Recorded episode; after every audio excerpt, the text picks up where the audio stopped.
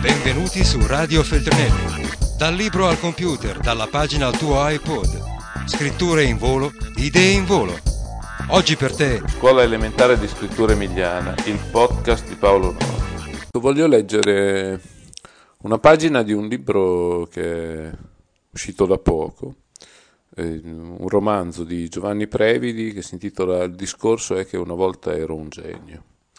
Io, il Guercio, Alfio Enrico, il Peroni, il Buonamico, il Cinquemani, d'estate giocavamo nel giardino dalle 8 di mattina alle 11 di sera, orario continuato, fermandoci solo a ore pasti e capitava spessissimo che, presi dalla foga puerile, tirassimo dei gran calci al supertele, il pallone di plastica leggerissimo che appena lo calci prende le, tutte le direzioni che vuole lui in completa autonomia, eccetto la direzione voluta da chi lo calcia.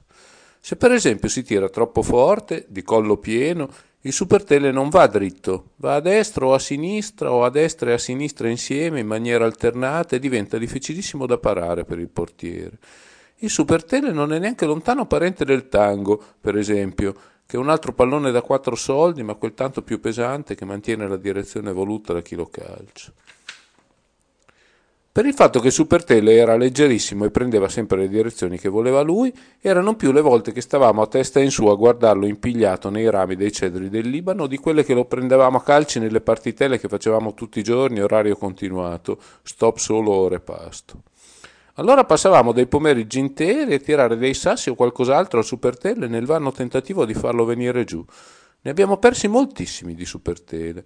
Se si guardava dalla strada o dal parcheggio comunale o dal balcone della casa del guercio Alfio Enrico, i cedri del Libano erano come degli alberi di Natale addobbati con delle palline un po' strane con su dei pentagoni neri.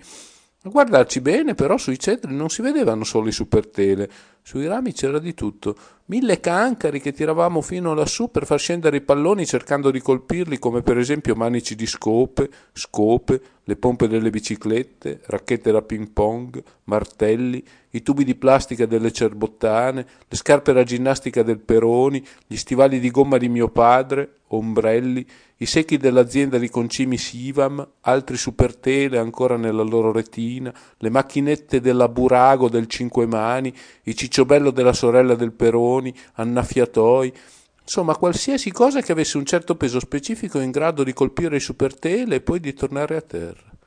Niente da fare, rimaneva tutto su impigliato negli aghi dei cedri. Radio Feltrinelli, tieni la mente a sveglio, non smettere di leggere. Resta collegato a questo podcast